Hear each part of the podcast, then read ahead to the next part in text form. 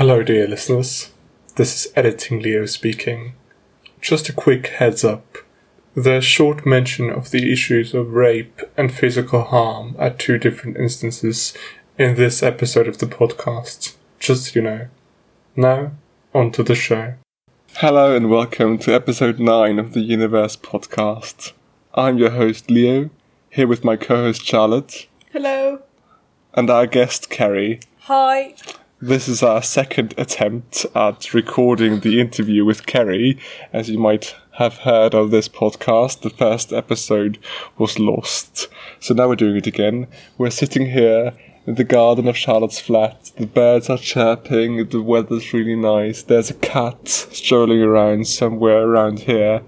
And it's just really great. So yeah, I hope you don't mind birds chirping. I certainly don't. And we're going to get started.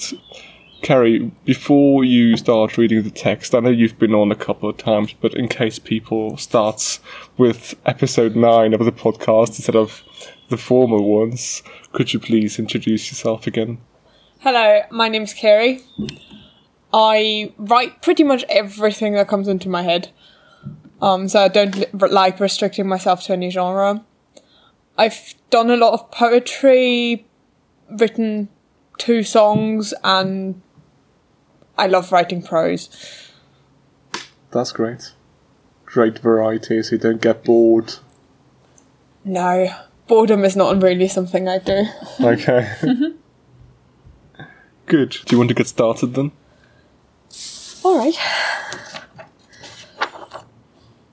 The Evil Queen. Prologue. Our world is a tapestry woven from a thousand threads, a thousand stories intertwined to shape the way we perceive everything around us. Some of them have been told so often that every child could retell them in a heartbeat. We tell these stories to construct a cloak in which we try to wrap the world around us until we can no longer see her true face. But there are some stories that go unsung and untold, like the hidden underlying threads of a tapestry. They remain invisible in the construct of reality we have created for ourselves. And yet, they are still there.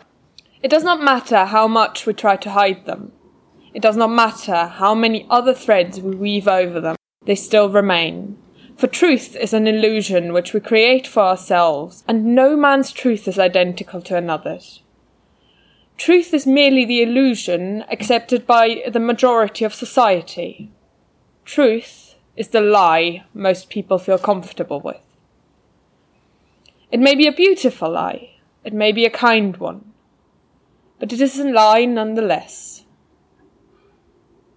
Therefore, do not trust what you hear, for every legend can be called a truth, even if at its heart it's just an old wives' tale.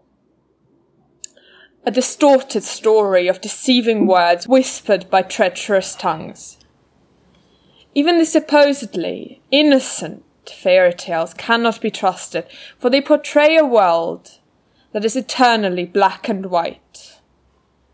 But our world is not split into black and white or good and evil. It is painted in a billion colours, and not a single speck is identical to the next. The truth these stories want to show us is a shadow. It is the version which best suited the wordsmith. If you have ever asked yourself, why in fairy tales good always triumphs over evil, then ask again, does it really? After all, by the end, there is hardly anyone left who could tell the story of the people who lost. And even if there were anyone left brave enough to speak out against the oppression of the victors, to speak up and tell their version of the truth, who would listen to them?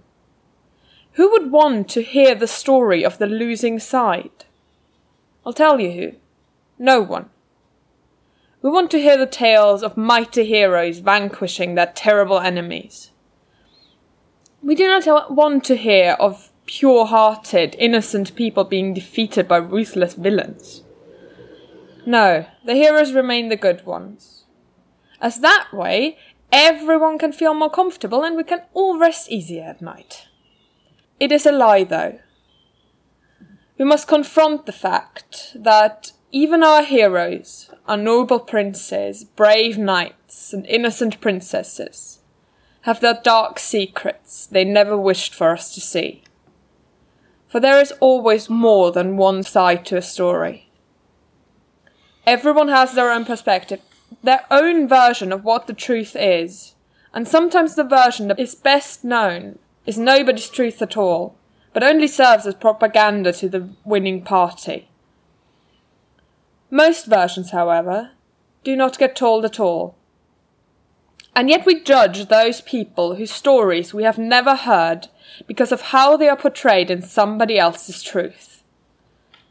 And for these people's sake, we should listen to the stories no one wants to tell. Because only after you have heard every version, only after you have listened to everyone involved, only then will you be able to judge the truth for yourself. Thus now I shall tell you a story that no one wanted to tell. A story that was swiftly swept under the rug of history, because it was not as beautiful as the one everyone else was telling. But every story wants to be told, and each and every one of them deserves to be heard. So here is a tale you might have heard before, but never in this way. Here is an old fairy tale, just as the ones we know, and yet still so different what everybody expects. Here is the tale of the princess, with a reputation white as snow, with hands as red as blood, and a heart as black as ebony. Here is the truth about the girl they called Snow White. Thank you. Thank you. So, what we just heard was the prologue to your reinterpretation of a fairy tale that's called The Evil Queen. Yes. Is that a correct characterization that I said? It's a reinterpretation. Well, reinterpretations of fairy tales are usually just um, in our current society are usually just retelling the same tale, just with maybe in live action this time or as a comic strip. But um, so I'm not sure if it classifies under what people expect, but I'm not trying to do what people expect, so. Um, Not doing what people expect is always not too bad. Always good. So, it would be more. Would you say it's an adaptation? An adaptation to different values, maybe? I'm just I guess it's a different guess side to the y- story. yes, Yeah. it's it's In just flip a coin. yeah. it could have been either one of them who won, and maybe if the evil queen had won, we'd be telling a different story now. So it's a critique.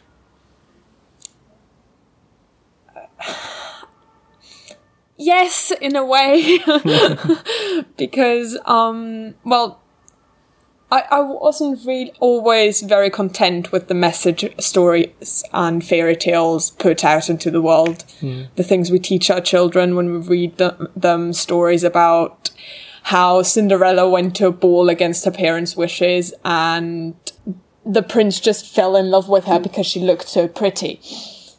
That's just not how the world works. Hmm. and even even if it did, it's not the way the world is supposed to be working. So we need to start teaching our children different lessons. I really, I really like um, that you mentioned the word truth in your story so many times. And you say, "What is truth? We don't know because everybody has a different truth." Because in my studies of philosophy, epistemology is a big, big part of of the studies, and I always love to discuss about what is the truth. Is does the truth exist? Who who says what is truth? Uh, true and like you said, fairy tales often claim to express universal truths, but I think we need more texts like yours that challenge that. I mean, the only similar, maybe similar uh, text I know is Maleficent. It's not a text, it's a film It's the only one that goes into that direction that is popularly known, I guess. I'm gonna make a big claim now. I've been working on this thing for longer. They stole my idea. I can't prove that because I didn't publish it, but yeah. Honestly, I must admit that that I'm I'm not very very uh, well versed as far as fairy tales are concerned. So I'm definitely not the expert here. If I may seem uh, ignorant towards uh, the towards fairy tales, I guess that's my fault. That's okay. um, another thought I had about your text was that I think it would also work really well as a soliloquy at the beginning of a play. And I was wondering if if you could imagine writing a play instead of a prose piece. I could certainly try, New but challenges. I'm not sure I'm going to because, as some of your listeners might know, um, I'm also in the Anglistics University Shakespeare group called SAS. Um, so my daily life involves doing Shakespeare plays, and I'm not sure my my self esteem is quite on that level where I can go like, yeah, I'm gonna be a playwright now. Well, okay, then just once you finished writing it, give me the rights to make a play out of that, okay? Because I, I, I have written one play so far, but my parents work in theatre, as you probably know. So, yeah, I love plays. I mean, any playwright at one point before they were a playwright had to say, I'm, I'm going to be a playwright Yeah. now. I, I write a play, thus I am a playwright. Well, apart from possible future re reinterpretations and re readaptations and whatever you want to call it, could you maybe speak about what the original fairy tale means to you personally? Well, S- Snow White um, was never one of my favorite fairy tales, to put it lightly. I mean, it was read to me, and when it was read to me, it was okay because my family members did a great job at reading fairy tales. and also, my grandfather has a selection of uh, fairy tale records Oh, with cool. accompanying sort of large A4 books, sort of in a comic book format, but not not comic books, um, with enormous drawings in them that are really gorgeous. And we used to just listen to the records and leaf through That sounds really nice. books. It was wonderful. So there's a certain connection to childhood memories. There, with with fairy tales, there always is. Yeah, I guess. Yeah, true. And you still like the core of the fairy tale, but you're just not. Uh, you don't agree with the values anymore. Yes, because I kind of grew up and realized that's not the way the world works. and I it, it kind of really disillusioned me in a way that actually I think it's it's more hurtful if you keep telling a child that the world is perfect when it's actually not. also the way that the perfect world is portrayed in fairy tales is sometimes really not 21st century. Hmm. Yeah, and, and it's so exclusive because usually the princesses are princesses, so they come from very rich family backgrounds, and no fairy tale tells the story of a poor person, for instance. Well, there's there, there's Cinderella. Yeah, but she's But not really poor. She she's not really poor, but she's sort of she she is a the servant girl. The underdog. Yeah, she is a servant girl, but the, the thing that I don't like about Cinderella is who falls in love with someone the first time they see them before they've had even a proper conversation. You can't fall in love with someone at a ball.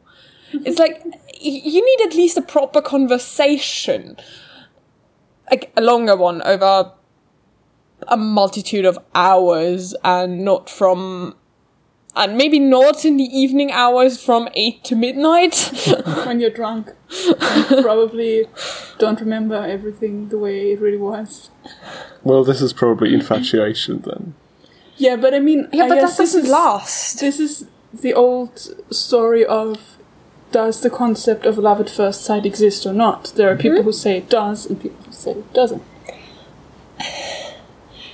I mean, you can never, again, this is a matter of we don't know the truth because there are two sides to one story. Mm. I think it's mostly a problem of the way we reinterpret our memories to fit the narrative we're living right now.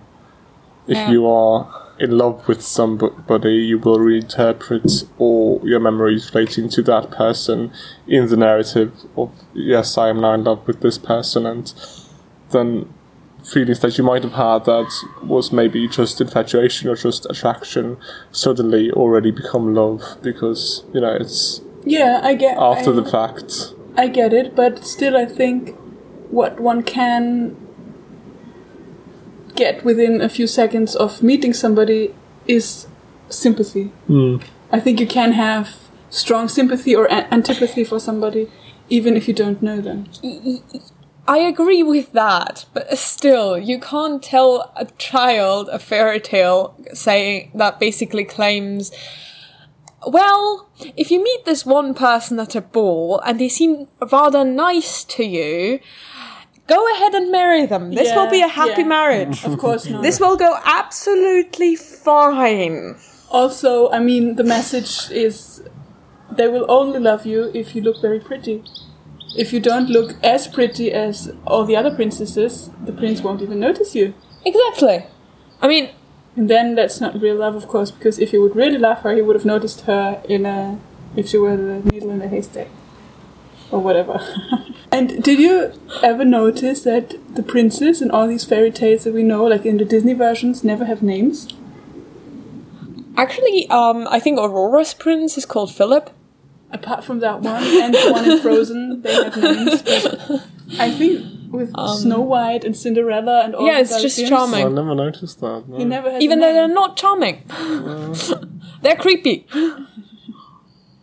I mean, Snow White's Prince Charming is a necrophiliac. Yes, he is. But, yeah. Also, he doesn't care very much for consent. That too. I mean, they all have a consent problem. I mean, in the original Sleeping Beauty fairy tale, like the way original that was written for adults, as Grimm's fairy tales actually were, um, the prince actually doesn't only kiss her, but he rapes and impregnates Sleeping Beauty before she wakes up. Hmm, yeah. Nice. So, So, yeah, consent is a bit of a problem in those tales. Mm-hmm. I Is- guess, I guess, the prince just didn't care because he knew he was the prince anyway. He was going to be king, Yeah. so he could do whatever he wanted.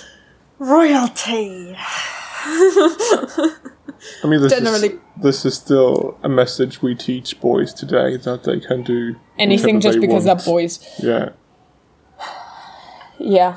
And girls, we teach if you look nice, someone will fall in love with you and you'll live happily ever after as a housewife. With children. Yeah, what we also teach them is I, I don't know how many American rom coms there are about somebody who's in love with somebody and this other somebody isn't in love with mm. them, and then they they say, "Ah, I'm just stalking them until they love Yeah. me," and then that actually works. And then it's like, mm. "What the hell? If somebody would stalk me like that, I would call the police mm-hmm. probably." I'd have a different idea for that, but I mean, yeah, all these messages are just what is your different idea now? um it might be a bit, involve a bit of criminal activities, but oh, oh, you mean a different idea about what you do to a person stalking you? yep. Oh, yeah, yeah, yeah. Okay.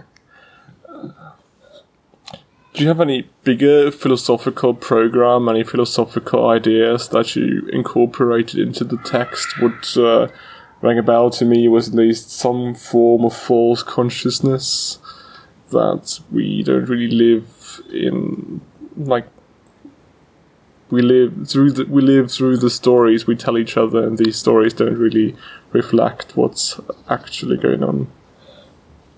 Well, I just I want people to see that there's um always more than one side to a story and that sometimes what you hear about somebody else does not reflect who they actually are. Um because most people um if you ask if you ask it depends if you ask their friends and which friends you ask everyone will tell you something different about that person so the thing you should actually ask if you want to get to know someone is ask them who they are.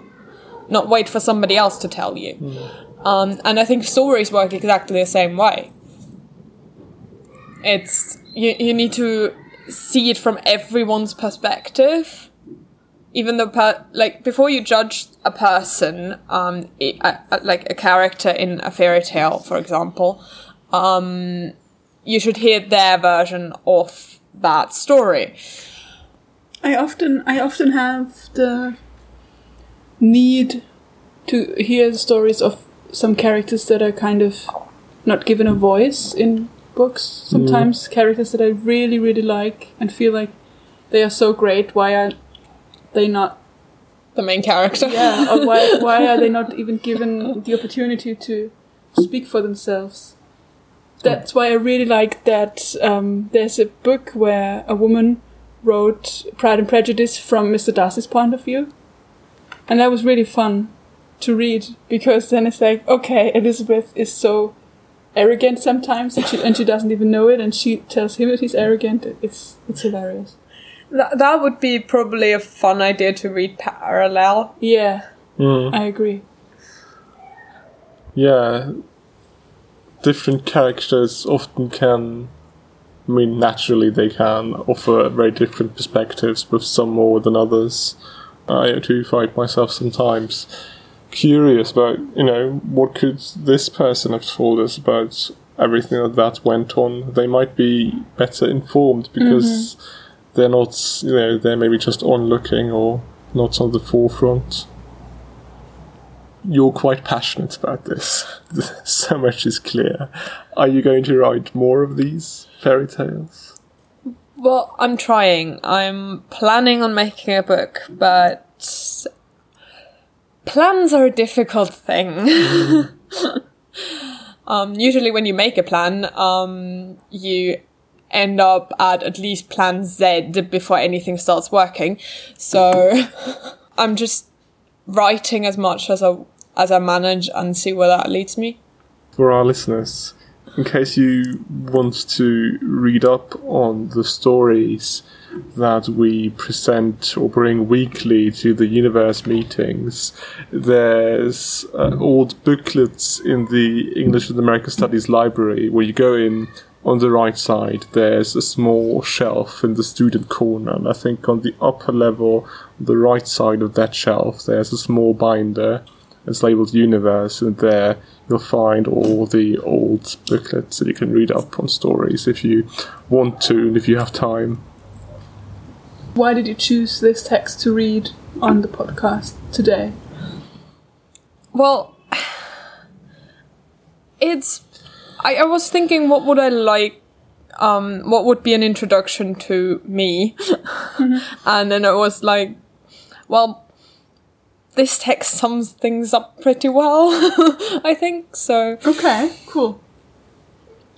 do you think this well you said would be would be an example that's good for you as a person would you say this is representative for who you are I mean, I wrote it. Everything I write is kind of representative of who I am, but That's true. That's true. Yeah. Beaten at my own except game. for maybe university homework, because I kind of have to write that.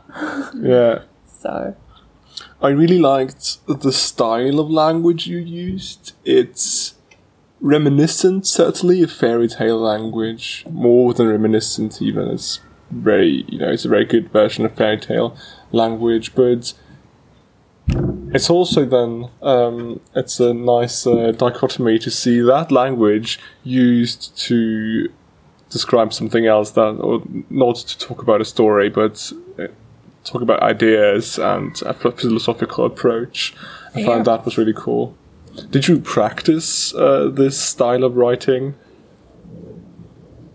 No. but um I've always liked sort of writing this sort of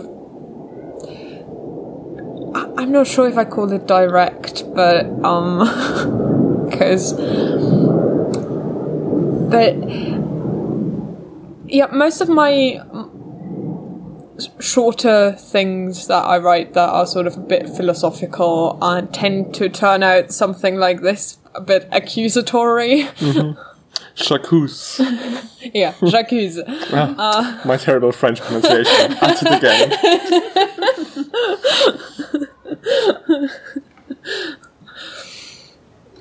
But I think it says a lot about the character this is written from, you know what I mean? Like the evil queen Well- probably expresses herself differently than some This is actually not her talking. do.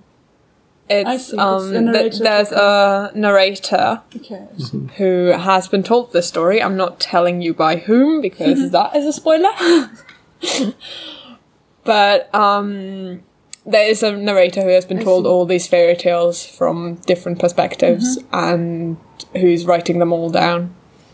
And will you Um, put all of them in the same book or are they all separate books? Um, I'm planning on sort of making a fairy tale book for Grimm's fairy tales at the moment. I'm working on that. okay, so this is one So person, the narrator, who Yes. meets up with different people and they tell this person the stories from different points of view. I don't recall having said people.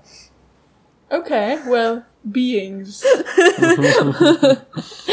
I guess. It's a fairy tale. You can get creative. yes. True, very Um, true. I like that idea that there's always one person, kind of one person going through different stories by being, yeah, told them. I by- mean, it's what it's what the Grimm brothers did. They went from um, place to place collecting fairy tales and collecting stories. They just weren't that thorough.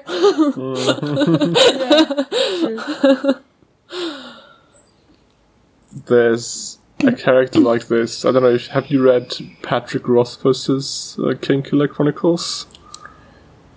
It's on my list.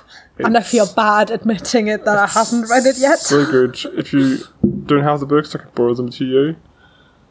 They they are amazing. And there's a character like this uh, in the chronicler. That is usually a very safe thing to get me to read things, to lend me a book, because then I have the pressure of sort of, I have to give this back. You said that you were read fairy tales when you were a child. Now I'm wondering, did you read them later on when you were older, only in German or in English as well? How did that happen? Um, well, whenever I read fairy tales, I usually do it in German because I have one really beautiful fairy tale book that has the exact same drawings. Of course, Um, it I- makes sense. The, the Grimm fairy tales were originally written in German, so it makes sense to read them in German. That too. Um, and I mean, I have this like really beautiful fairy tale book with v- the most beautiful drawings for fairy tales that I have ever seen. I mean, I might have been, I might be kind of biased because I grew up with them. so they are, they represent everything in my childhood is represented in those drawings. It's, my grandfather sitting in his armchair with four grandchildren piled up on him. Um,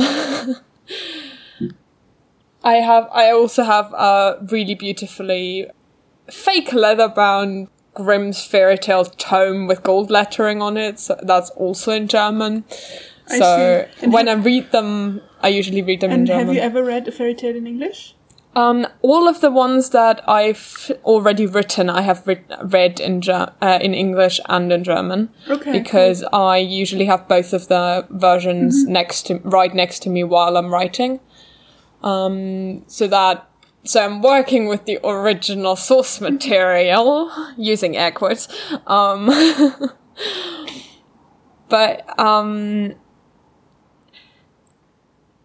yeah, so I as to make them sound more like the tales we're used to, so to intertwine my story better so I'm not conflicting anything too much that I see. And have you noticed any major differences between the German and the English texts? well mm, I mean s- sometimes I sit there and go like I could have gone with a I I could have done a better translation of this um but m- most of the times it's really a faithful translation and uh, I mean it depends on what time you pick up the translation and what time your version of the fairy tale was picked up because as we've recently established in an experiment we did which Yeah. you organized True. um every time you tell a story it changes yes. We've, as context for the listener, for the listeners, the universe organized an event at the English department where, where, so the premise was to see how stories change as they are retold. So we had stories to start out with, read those out loud to another person, and the other person then had to retell and rewrite, well, re- rewrite and then retell them from memory. And yeah, the changes were quite, quite significant pronounced. yeah, the changes were were pretty big. It was really fun. Yeah. And you can read those texts on our website if you're interested. yes. I've also actually read fairy tales in French because I have, a, I have two French fairy tale books from fairy tales. Do they have different fairy about. tales? Um, no, that all all four of my fairy tale books are Grimm's fairy tales. Okay, okay. I have one fairy tale book that is Hauff's fairy tales. Um, I don't know if you've heard of William Hauff. Um, Nope. he's also a fairy tale writer and he writes um he writes darker fairy tales let's Okay. let's put it like this so um they're also fairy tales that I grew up with which I don't know maybe now this explains a lot about me or it doesn't explain anything about me who knows people will do with that information what they please anyway Did you know that Goethe even wrote a book called Das Märchen? I think I've heard about it I've Um, always wanted to read it, but I never found it anywhere. Strangely, I have to go to one of those great uh, bookshops in in Morawa or something like that in the first district. They probably know about it. but I- I know that Hauff has a fairy tale character called the fairy tale because um his in his prologue um for his entire fairy tale book uh starts with um the fairy tale being really really sad because people don't like her anymore Aw. and um, they all think she's ridiculous and just boring and things, and they just w- don't want to talk to her. And but they do want to talk to her brothers, the Dreams, and so now she's really heartbroken, and her mother, Queen Fantasy, uh, decides to um, send her to Earth one last time, uh, dressed as a um, merchant of sorts, and she she sneaks down there, and then, but the guards recognize her, so they don't want to let her into the city, and then she just paints them a story into the air with like images and pictures until they fall asleep. and then an old man comes along, um, notices that she's totally lost in her pictures and telling of the story that she hasn't even seen that the guards are already asleep and she could just sneak past them and goes, you know what? Um, I have a place for you. And he just takes her with him to his to his place, um, where there's a bunch of little ch- children, and she tells the children the fairy tales. And of course, children love the fairy tales, so now our little fairy tale is happy again. Cool. That's a really This sweet nice. story. Yeah. it's the sweetest part of this fairy tale book. After that, um there's like the the first fairy tale is I think about um a guy, a doctor who gets his hand chopped off because he ac- accidentally um kills a girl who he thought was dead. Um Okay. fun. Uh A little bit darker. I Yep. understand. tiny bit darker. Then there's a ghost ship, um, like a bit like the Flying Dutchman, but sort of. Who do Um, you have? Who do you have in mind then when you write your fairy tales? Those kids, like in this fairy tale story, or the adults who grew up with these fairy tales? I mean, most of the time I just write for myself, okay. and I think what would because. Uh, I, I just think what story would you like to have told? Um, because th- that's sort of the chance you have as a writer. You can tell the story you want to tell or you want told to you. Hmm. But it's also with a focus on children and morality issues. Because, of course, as I've mentioned before, I am not happy. Actually, this makes me think it would be lovely to use a text like like this one in in a class, like in an English class room at a school. So it would be a really really nice idea to have a text like that and give it to discussion for people. Like, um, what do you think about this? Is this a fairy tale? Is it a modern fairy tale? You know what I mean? Like have have them discuss about it and think about it and think about that there are so many more ways of telling one story. And it could also start sort of a creative writing assignment, Yes, like give them the prologue and say, How does the story continue? You've now heard the prompt. Yeah, Evil Snow White. Do with that what you will. exactly. I Let's agree. compare next class. Which one is better, yours or mine? Spoiler alert, mine. You'd be a great teacher. This is why I'm in the BA, not the E BED. Do you remember the first creative text you ever wrote, and do you remember what inspired you to write it? that would be a long time ago. Um, and my memory of the time is good, but not where writing is concerned. the first text I actually remember writing was the first draft of the novel I'm working on at the moment. So you started to write in English. No, I started to write in German, but um, I'm now I now transferred the first draft into English. I see. Okay. um, and reworked it a bit to not sound like a 13 year old anymore. I see. Mhm. Probably a good idea. yeah. but that I wrote um, after taking cliff walk at in Little Brittany and for some reason thinking to probably because my parents told me stay away from the cliff in case you fall off um for some reason my mind went what would happen if I fell off that cliff? the old call of the void again. Um, basically, I stood on that. It, it wasn't a big cliff.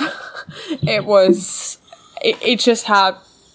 It was just a couple of meters above the sea, and there were a couple of rocks in it.